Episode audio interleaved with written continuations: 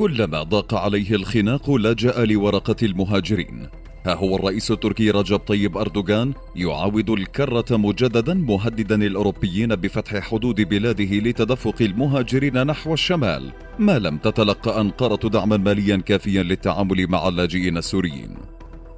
تصريحات أردوغان حلقة جديدة من مسلسل المتجرة بقضية اللاجئين السوريين الذين تطاردهم الحكومة التركية في اسطنبول وتجبرهم على الرحيل ليلا إلى مدن صغيرة لا يستطيعون فيها تأمين قوت يومهم، أو ترحلهم قسرا إلى مناطق غير آمنة في سوريا في حملة اعتقالات ضارية.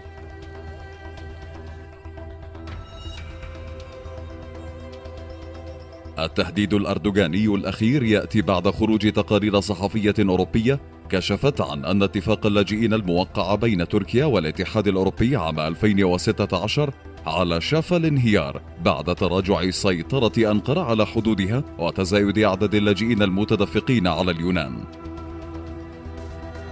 وقالت صحيفة فرانكفورتر الألمانية في تقرير نشرته على موقعها الإلكتروني إن اتفاق اللاجئين يقترب من نهايته وسط تزايد عدد اللاجئين القادمين من تركيا باتجاه الجزر اليونانية بشكل كبير،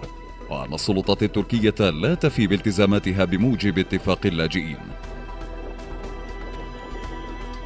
ووفق مجلة ديرشبيغر الألمانية فإن أعداد اللاجئين المتدفقين على الجزر اليونانية انطلاقا من تركيا تزايدت في يونيو ألفين وتسعة عشر،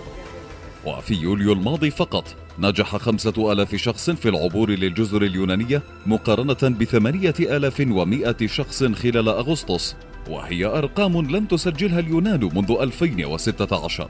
وهو العام نفسه الذي وقع فيه الاتحاد الأوروبي وتركيا اتفاقا يهدف للحد من تدفق اللاجئين إلى أوروبا بشكل غير شرعي مقابل منح أنقرة ستة مليارات يورو لتوفير الاحتياجات الأساسية للاجئين على أراضيها. ولكن يبدو أن المتاجر بآلام المهاجرين وأحلامهم يطمع في نهب المزيد من الأموال.